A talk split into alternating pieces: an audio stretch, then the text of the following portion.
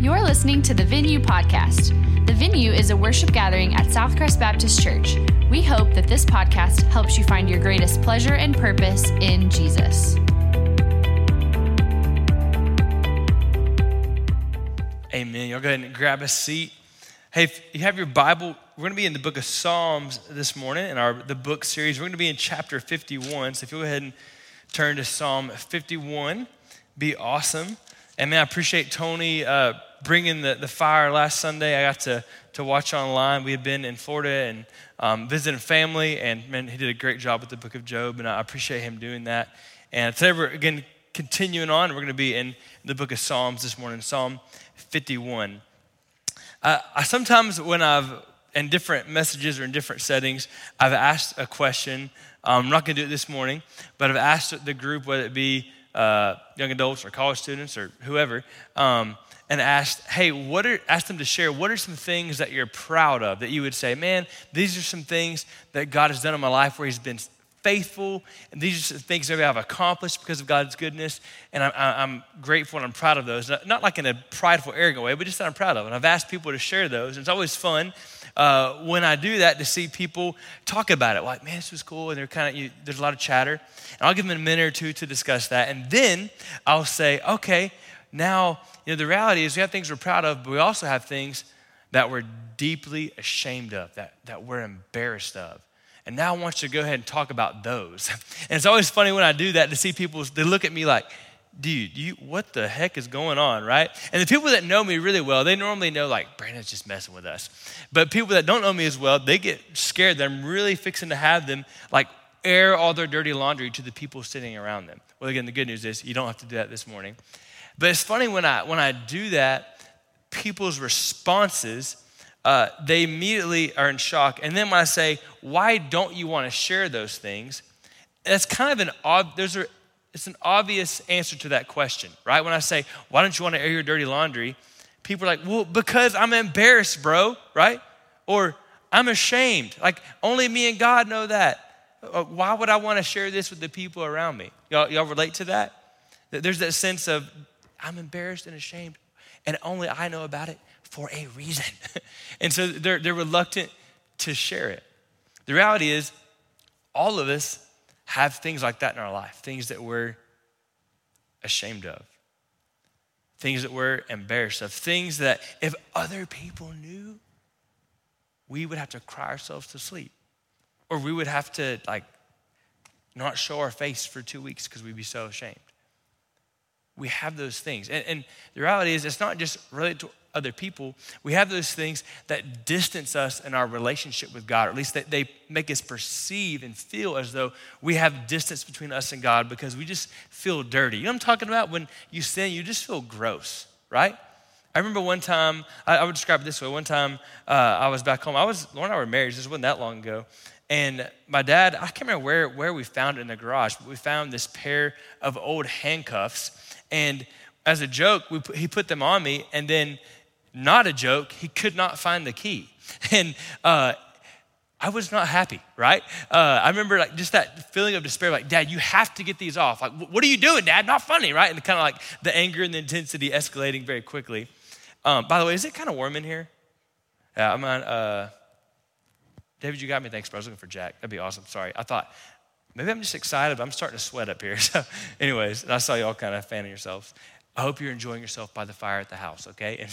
um, where's it going with that? Oh, yeah. Uh, but that's how sin feels. Like, Lord, can you just get it off? Ugh, like, it, get it away from me. And the reality is,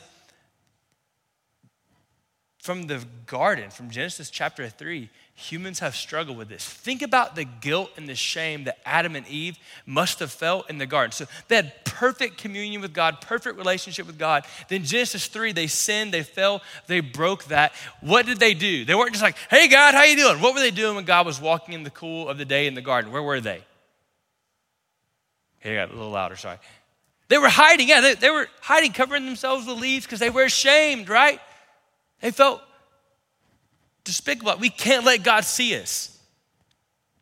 Who can relate to that? Not that you like go get leaves, don't that's weird, but like, but that you feel like, God, God, you I can't let you see me right now. The hymn, old hymn has it right that we sing sometimes in here. Our hearts are prone to wander, prone to leave the God we love. Think about the New Testament, think about Peter. Jesus, I will never deny you. You know what? I will even die for you. And just like moments later, Jesus is arrested, fixing to be crucified. And what did Jesus do? Sorry, what did Peter do? He denied him. How many times? Three times. And the last time he's like cussing, like cussing to get them away from him. And it says he went and wept. You ever, have you ever felt that? Like you sin and you you don't have to be told you did wrong. You just you feel like a failure. Feel like you're in defeat. Think about the, the Old Testament, the guy that wrote Psalm 51, David, man after God's own heart. He's leading the nation, he's doing a great job. And then, kind of on a whim, he has lust, commits adultery, and then kills Bathsheba's husband. And honestly, if you look at the record, he, he, his dynasty, his rule, his leadership was never the same. It never, it didn't quite ever really recover. Man, what do you do in that moment? How, how, do you restore that relationship with God? Not because like you're not a Christian anymore, but how do you how do you have that intimacy with God again where you don't feel this like distant grossness and like oh, I can't come in his presence? I think a lot of us know if, you've been in church, you've heard the gospel. One word, repentance, right? Like that you, you come to God in repentance. But I think the problem is, and actually, I, I preached this sermon probably six, seven years ago, and I did it a different way. And I was preparing for it for something recent. Sorry, you three college students have heard this recently. My apologies. Um, maybe five college students. Um, but when I was preparing to talk to the college students a few months ago, I realized, man, our, our world today, we know about repentance, but we don't really know how to repent. So, so what happens is people either they just oh, say, God, I'm sorry, and they go back to doing the same thing. And listen, if you ask God, God, please forgive me, but you go back to doing the same thing, did you really actually repent? I don't think so. If you, if you, oh God, I'm sorry, but then you still feel this guilt and shame, that's not, that's not what Christ intended for you as a believer, to like repent, but to still live under this cloud of guilt and shame. So, what I love about Psalm 51 is it's kind of a recipe for repentance. Of like, what does repentance actually look like? We talk about it, we say, you just need to repent, man. But, but what does it actually look like? And I use the word recipe intentionally because don't turn, there's five things we're gonna see from this text. But don't turn this into this to do list, this perfect, I have to do it just right, because then that's just more like legalistic, burdensome religion. See it as, as a recipe in that these are some key ingredients for healthy repentance. So, like the best cooks, we got any people that like to cook in here? Um, be proud, don't be ashamed. Uh, the best cooks, there's a little bit of freestyle in there, right?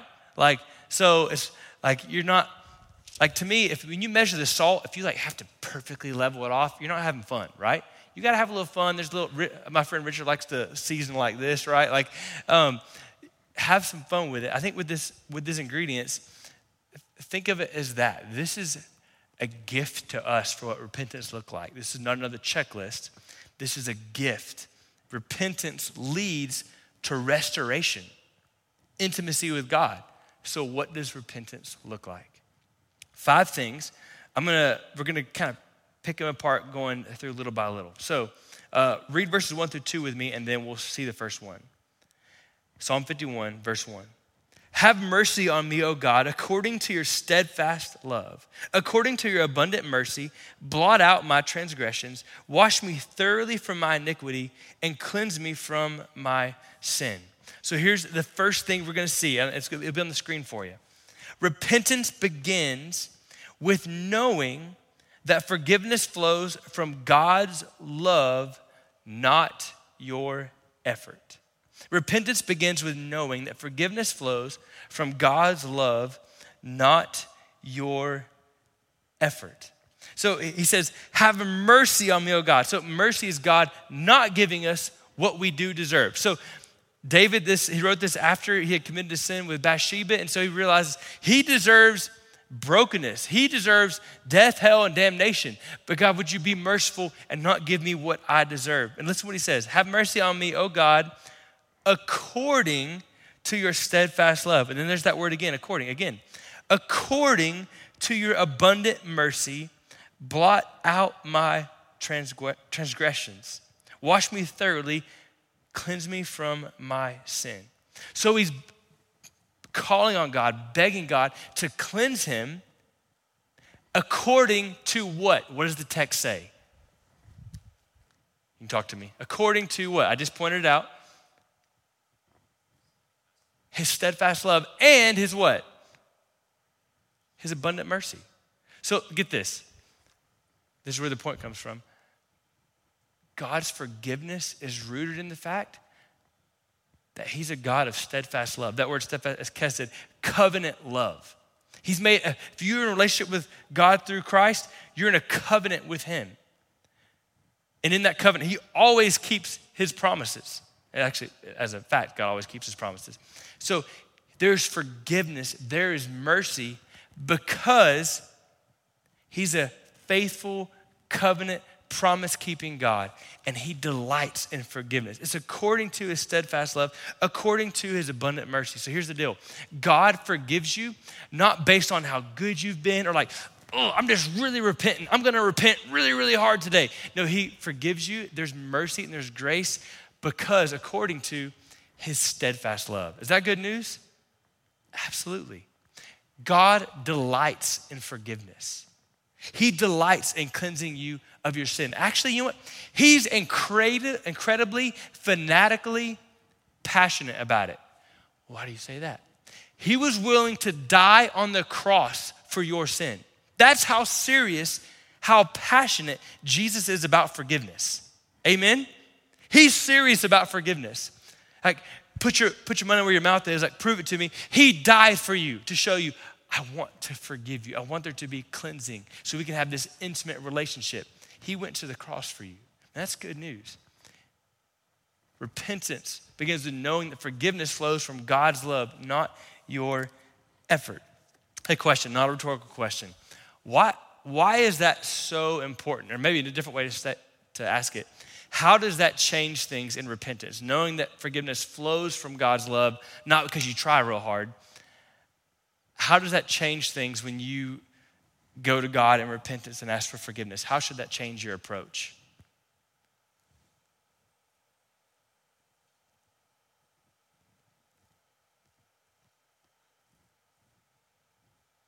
We got all day. I'm kidding. if you're if you're saying if you're talking to the TV, I'm sorry, I can't hear you. If you're on the internet, I'm sorry. you can text the people in the room. They help them out. Just kidding.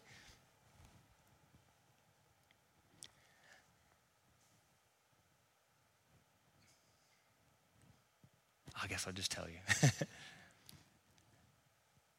gives you confidence. Right? If forgiveness is based on how good I am, I'm in trouble. Anybody else with me? Actually, I, I, I know you're with me because our hearts are, scripture says, wickedly and dis, wicked and deceitful. We can't understand them. So you're actually more evil than you even think. Good, uh, yeah trying to give you an encouraging word this morning. So if it was based on that, I'm in trouble. If it was based on how, how good I am at repenting, I'm also in trouble. But because it's based on God's love, when I go to Him, I can go with confidence. Not so, so it's not this like, oh man, I'm gonna come to God and maybe He'll forgive me. Maybe, maybe He'll be in a good mood. I don't know. Does God like snow? I don't know. No, I can go to God in confidence because He is a covenant promise keeping God. And He forgives, He gives mercy, verse 1 says, according to His steadfast love. That is good news. All right, that's the first ingredient of repentance. Let's keep reading. Verse 3 For I know my transgressions, and my sin is ever before me. Against you, you only have I sinned and done what is evil in your sight, so that you may be justified in your words and blameless in your judgment. Behold, I was brought forth in iniquity, and in sin did my mother conceive me. Behold, you delight in truth in the inward being, and you teach me wisdom and the secret place. Man, so good. Here's the second truth we see from the text. Second ingredient repentance requires you to acknowledge how sinful you are from the inside out. I'll say it again. Repentance requires you to acknowledge how sinful you are from the inside out. So, uh, man, I, I, can totally resonate with verse three. I know you can too. He says, "My trans- I know my transgressions, my sin is ever before me." It's like he's saying, "God, it's like my sin. It's like it's staring me in the face, like I'm looking in the mirror. Like everywhere I go, everything I do, I'm reminded of my sin and how I've rebelled against you and how I disobeyed you." Verse four, God is against you. You only have I sinned. Listen, He's not denying the consequences that sin has on humans, but He's saying ultimately at its root, sin is rebellion, it's evil, it's um, wrongdoing against who? Against God. So when I choose to sin, it, it hurts the people around me. Have no doubt about that, church family. It will wreck shop in the people you love. But sin is primarily at its root sin against God. And so David's saying, God, I, he's being honest. He's saying, I've, I've sinned against you. I've done what is evil in your sight so that you may be justified in your words and blameless in your judgment. So he's saying, God, you're totally just. You're totally right to call me a sinner because I am a sinner. And I love this verse five. It's not just what I do, it's who I am. He says, verse five, Behold, I was brought forth in iniquity, and in sin did my mother conceive me. So there's some debate on like, is he talking about, uh, did, was David conceived out of wedlock? But whatever the case, at his root, he's saying, yeah, so whatever the, you fall on that side of the debate, the reality is, he's saying, at my gut, at my most core level, from the time I was conceived, because of my human nature, I am a sinner. So it's not just that I do sin, it's that I be sin. That's terrible English, I know, but I am sinner. I'm, I'm flawed. I'm broken from the inside out. And he says he's without excuse. That's what he was talking about in verse 6. He says, Behold, you delight in truth in the inward being, and you teach me wisdom in the secret heart. So he's, he's showing this contrast of, I'm a sinner from the inside out, but God over here, he, he delights in truth. And God has taught me wisdom. He, he's taught me better. And we could for us today in this room, certainly, or watching online. He's given us His word. We know better, but still, because of our sin nature, we still choose to sin. Part of repentance is owning up that you're a sinful person. A couple, couple months ago, I got home and um, I noticed on one of our leather sofas, there were some crazy claw marks, like like somebody had taken their finger, like there's no like. What had happened? Someone had taken their fingernails and scratched the sofa. Well, I figured it wasn't my wife. so I thought, we do have two two year olds at the house. I think I know who could be the, the person here. So I went and got the kiddos, and Haddon, is, our son, is not saying anything. And I look at Carolina Tate, and I say, Carolina Tate, do you, do you see these scratches? Do you know who did this? And she immediately, without skipping a beat, said that her babysitter had done it. she immediately said, Hannah did it. Hannah scratched it. And I was like, Caroline Tate, I'm pretty sure your babysitter did not come down here and scratch the sofa. So she immediately didn't skip a beat. She calls her bunny, she calls it money, which is kind of scary to me of what's going to happen in the future. But she said, My money did it. My money did it. And I'm like, Caroline Tate, I'm getting lower and lower to her face. I'm like, I'm pretty sure your stuffed animal bunny, or money as you call her, did not scratch the sofa. So then she's like, Bubba did it. And the funny thing is, Bubba actually did do it. but I know, right? But what blew my mind is that she she was making up things. I don't know if she associated that she, like, if Bubba was guilty, she would be guilty, which sometimes is true, parents, right? Sometimes you're not getting out alone. Um, but it blew my mind that as a two year old, she was already knew how to deflect. No, it wasn't us. It was like, it was my bunny. Like, your bunny, really, right? We, we do that even, they're two, I'm 35. We do that even as we get older, don't we? Even if you don't blame someone else, you blame your circumstance. Well, you know, it wouldn't have, I wouldn't have sinned like that, but COVID had me in a bad place. Do our circumstances impact us? Yes. But are they an excuse for our sinful actions? Absolutely not. Actually, uh, often your circumstances draw out the sin that's already there. They give the sin that's already in your heart a chance to show itself. Right? What is the whole old adage or whatever metaphor that you squeeze an orange, what do you get? You get orange juice. That's what's in there. Our circumstances squeeze us, and you know what they reveal? We're sinners. What David's showing us, it does no good to do what our current culture does and blame shift and put it on other people. It does no good. Part of repentance, and which leads to restoration, is just confessing and admitting, God, I'm broken. I'm sinful. I'm the problem. I am messed up from the inside out. I'm reading this um, book. I cannot think of the author's name right now. It's okay. He talks about the importance of knowing yourself as a sinner. And at first, when I started the chapter, I was like, that seems really weird, maybe even unbiblical.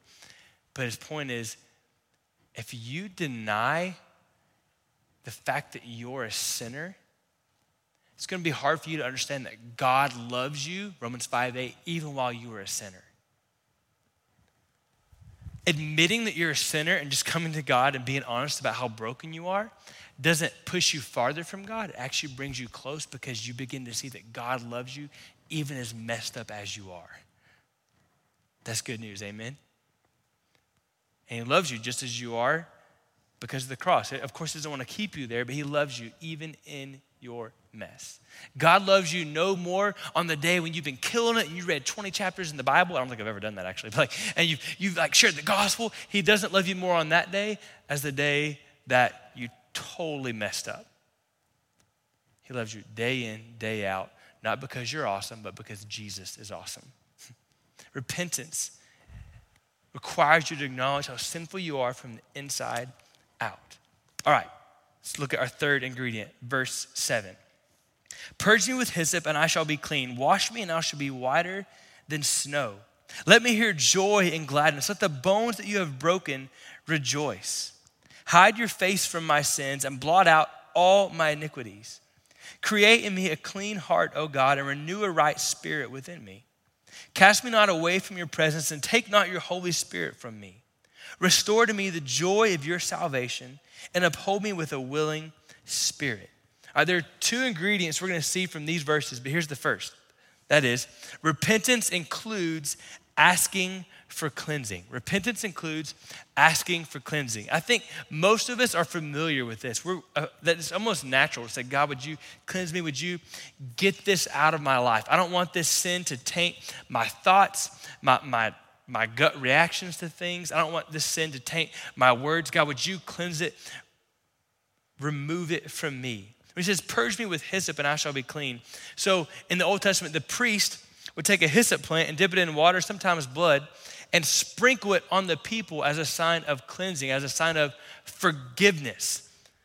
Here, David was calling on God God, would you purge me with hyssop and I shall be clean? God, if you'll cleanse me, I shall be whiter than snow. So even David recognized that he needed God as his priest. Now, if you remember, we've been going through the book, the series, the book, we were in Leviticus. We saw that Jesus is our what? Our great high priest. Y'all, there's good news that Jesus at the cross, in that moment, he was purging us with his, he was, he was cleansing us from our sin. And think of that picture of the, of the priest taking the plant and sprinkling you with blood. The cross of Christ. If you know Christ by grace through faith in him, you have been sprinkled with blood. You've been washed whiter than snow. We have a priest, and his name is Jesus. So when we're just saying, God, would you cleanse me?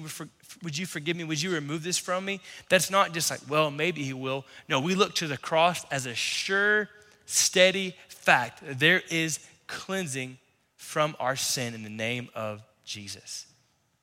Don't forget that ingredient. Repentance includes asking for cleansing.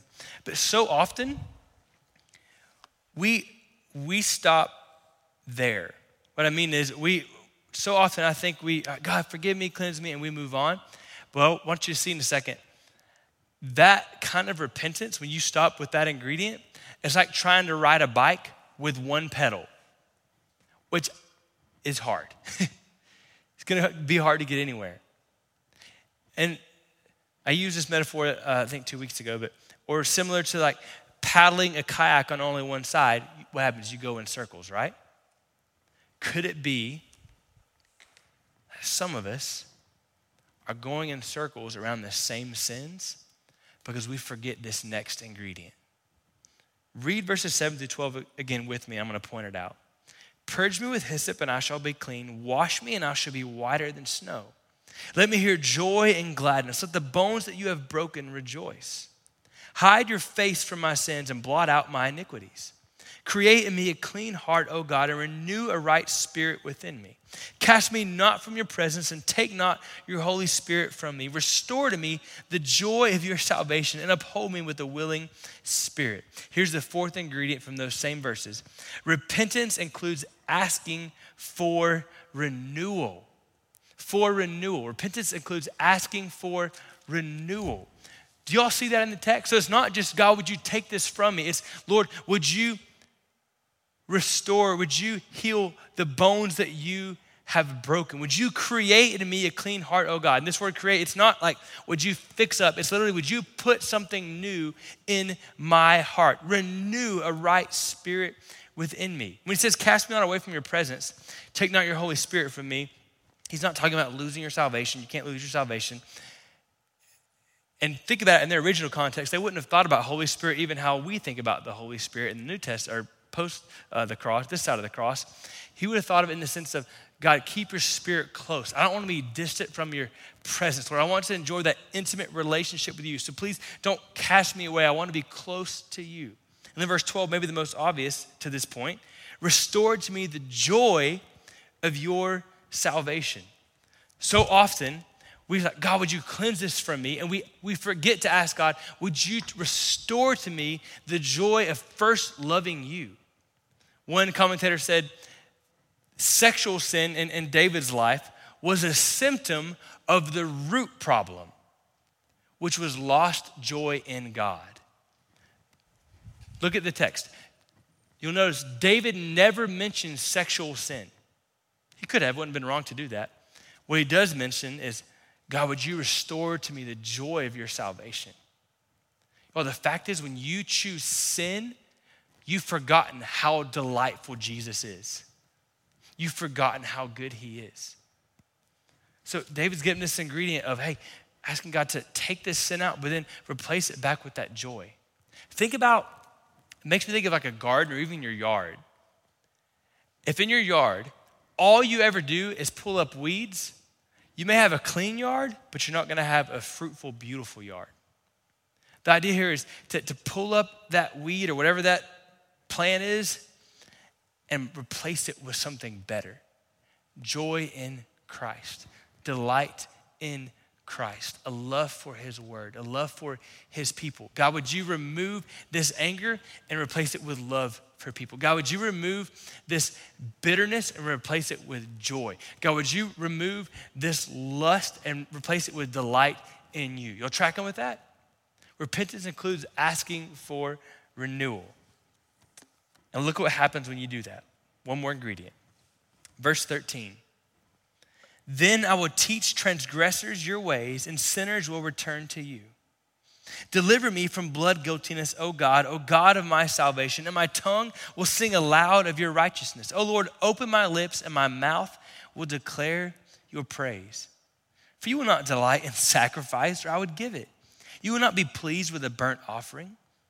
The sacrifices of God are a broken spirit, a broken and contrite heart, O God, you will not despise. Do good to Zion in your good pleasure. Build up the walls of Jerusalem. Then you will delight in right sacrifices, in burnt offerings and whole burnt offerings. Then bulls will be offered on your altar. Here's our fifth ingredient, perhaps maybe the, one of the most important ones for us not to miss.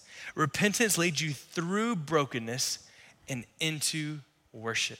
Repentance leads you through brokenness and into worship. So, as you're writing that down, I want to almost work backwards a little bit.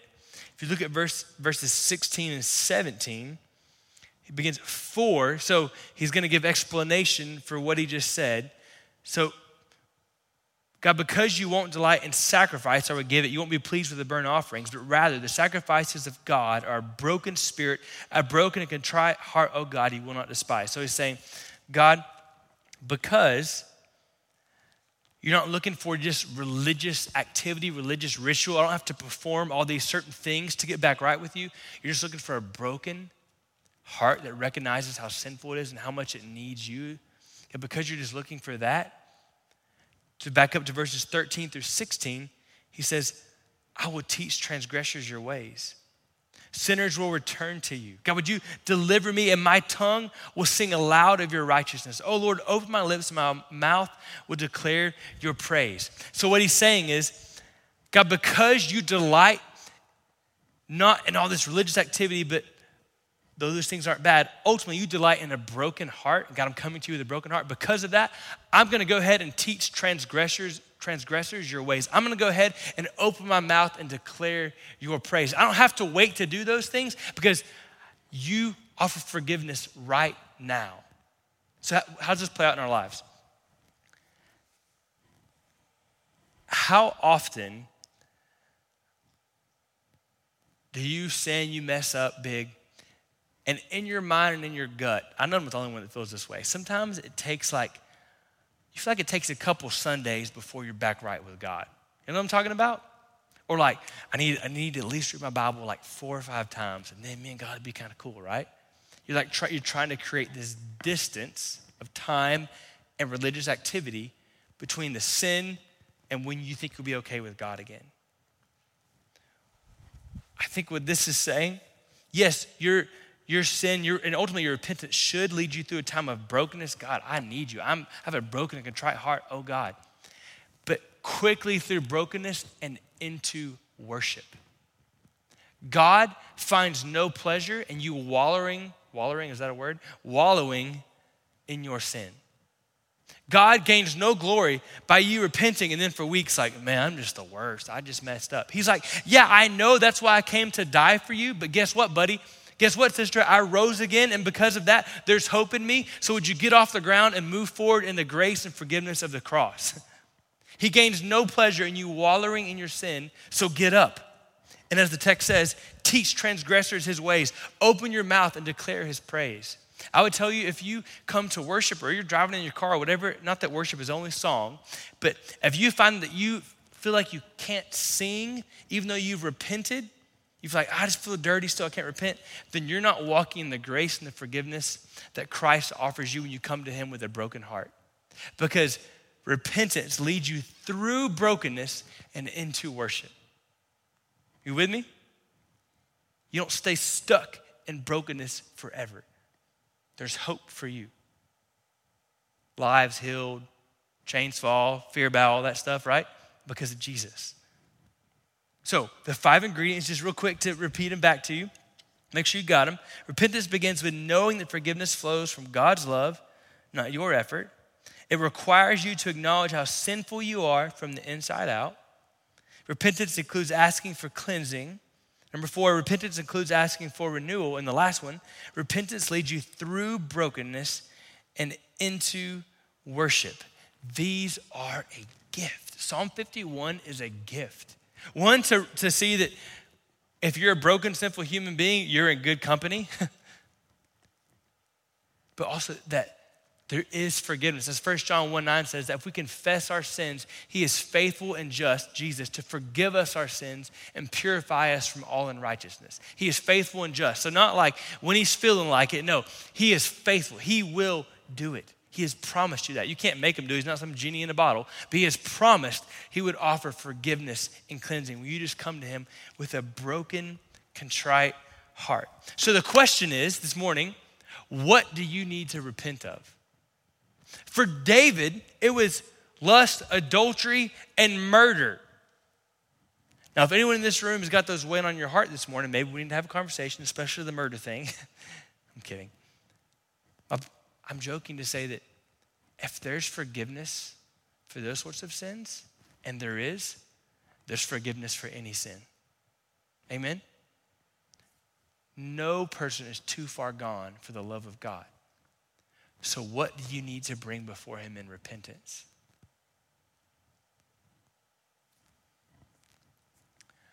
I was probably. Uh, I feel like every time I tell this story, I say a different age because I can't quite remember. I'm going to say six or seven, maybe eight, the oldest, hopefully not older than that. And um, my, my older sister was just old enough, she had just started shaving. And one Wednesday afternoon before Wednesday night church, um, I've been playing with my buddies and got all gross. So my mom uh, made me take a bath before Wednesday night church. And so while I'm in there, I look over and I see my sister's razor. And I'm like, uh, typical boy, I'm like, that's pretty cool. It's like a knife. Thing's sweet. And so I get her razor. And as a young kid, I like, man, I don't have much hair. And I can't shave my head because mom would totally see that. So I decided the most inconspicuous place I could shave was my eyebrow. So I took my sister's razor and razor and shaved my eyebrow, put it back, didn't think a thing of it. I got ready for church, nothing to it. So I go to church. We have Wednesday night dinner. By the way, Wednesday, January 20th, Wednesday night, Moses coming back. Anyways, so uh, I get my dinner and I go by, I'm walking by my parents and I say hi to my parents, and mom says, Brandon, where'd your eyebrow go? to which I responded, What? she said, Your, your eyebrow is missing. One of your eyebrows is gone. And I was like, What? Like, we've been there, right? What? Like, touch it, like, oh my goodness, it is gone. She's like, Do you, what happened to it? And I was like, I, I don't know. And she's like, All right, question. when you got up this morning, did you have two eyebrows? I, I, think. I, what happened between now and then that would cause you to be missing one eyebrow? Mom, I don't know. well, much to her awesomeness and, uh, and my mom and dad's wisdom, they said, That is so interesting. And they let me go about my way. Well, as soon as, as soon as I walked off, I immediately felt that guilt, even as a little seven year old, like, oh man, I just lied. Like, one, I don't think shaving your eyebrows is a sin, by the way, right? That's the funny. Actually, I know it's not a sin. Don't, I don't recommend it, okay? but it's not a sin to shave your eyebrow. But I remember walking away, I'm like, dude, I just lied to my parents. And so for the next couple weeks, I had this kind of guilt. And sure enough, I get slowly began to grow back, which just again why you shouldn't do it. First, it grows back, kind of sticks straight out. You know what I'm saying? It's like waving at people. Um, it's kind of a weapon. Like ah, get them with your eyebrow because it gets so uh, sharp and spiky. Anyways, I uh, got to a point where I couldn't take it, and so once I think it was two weeks in, one Saturday morning, I go and I knock on my parents' door. And I go and I, what, what, are you doing? Why are you up so early? I go and I kneel by, I went to my mom's side of the bed because she didn't spank as hard as my dad. And I said, Mom, I just want you to know, Dad, I want you to know. I was going to tell you what happened to my eyebrow. I, I shaved it off. And my mom said, Yeah, we know. and so we had a man, we had a, a quick conversation about grace, but also about not lying about silly things. And they sent me on my way. And it was amazing how once I went and repented, there was that immediate one, they extended forgiveness according to their steadfast love, but also, whew, I could breathe again. And then when I see my parents, there wasn't this awkward, like, oh, yeah, it's coming back. I still, still weird. It fell off. I don't know what happened. Like, all that was gone away. The reality is, when you come to your Heavenly Father and tell Him what He already knows, there is forgiveness, there is grace. And it's amazing how, in that moment, that ugh, cringe you've been feeling when you come near Him dissipates. His love, objectively, was never any different for you. He loved you the whole time, even when you've been hiding your sin from Him.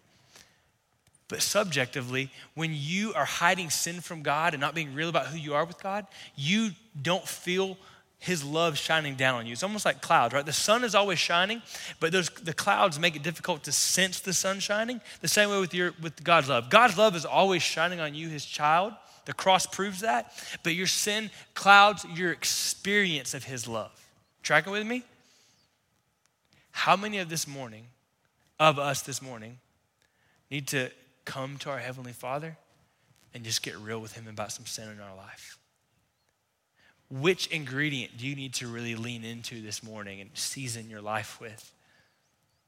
God, would you forgive me? Repentance does lead to restoration, but we got to repent. So if you, as a Christian this morning, I'm going to invite you, if you're in the room, to even in a moment to come down to the altar and just get real with God. Almost like I kind of came down and got help before my parents. Maybe we to do that with the Lord this morning. If you're watching online, maybe just to, to sit where you are on your couch, or maybe get down on your knees and just get real with God about the sin in your life, knowing that repentance leads to restoration. Some of you, maybe in the room or maybe watching online this morning, just flat out don't know Jesus. You've never come to Him and recognized that you are a broken sinner in need of the grace that is offered to you by the blood of Jesus. And you can experience His grace and love and forgiveness and hope and purpose and peace because He rose again. This morning, if that's you, I'm going to invite you to just simply turn to Jesus by faith. Jesus, I know that I'm broken. Would you save me? Would you forgive me of my sin? And here's what's cool church family, or unbeliever, when you do that, I should say, that he, he does immediately begin to take out those old sinful desires and replace them with a love and a joy in him. And so your fight doesn't then become, I'm not gonna sin, I'm not gonna sin. No, your fight then becomes, I'm gonna focus on Jesus, the author and perfecter of my faith, and he's going to pull out and weed out those old sins, and he's gonna put in me a desire and a love for him. But you gotta come to him in faith. I'm going to pray for us, and I'm going to ask you to respond as God leads you again. The altar will be open. Jesus, thank you for making forgiveness possible. Thank you that you are faithful and just to cleanse us and purify us from all unrighteousness. Thank you that your forgiveness flows from your heart. According to your love, not according to how good we are, because we're broken. God, would you put things on our mind this morning, on our heart that we need to repent of, that we need to come clean with, that we can experience that restoration. Lord, would you draw people to yourself for salvation? It's the name of Jesus that we pray. Amen. If you were encouraged by today's message, subscribe and rate us wherever you stream your podcasts. To learn more about the venue at Southcrest, visit us online at southcrest.org or on Facebook and Instagram by searching for Southcrest Baptist Church.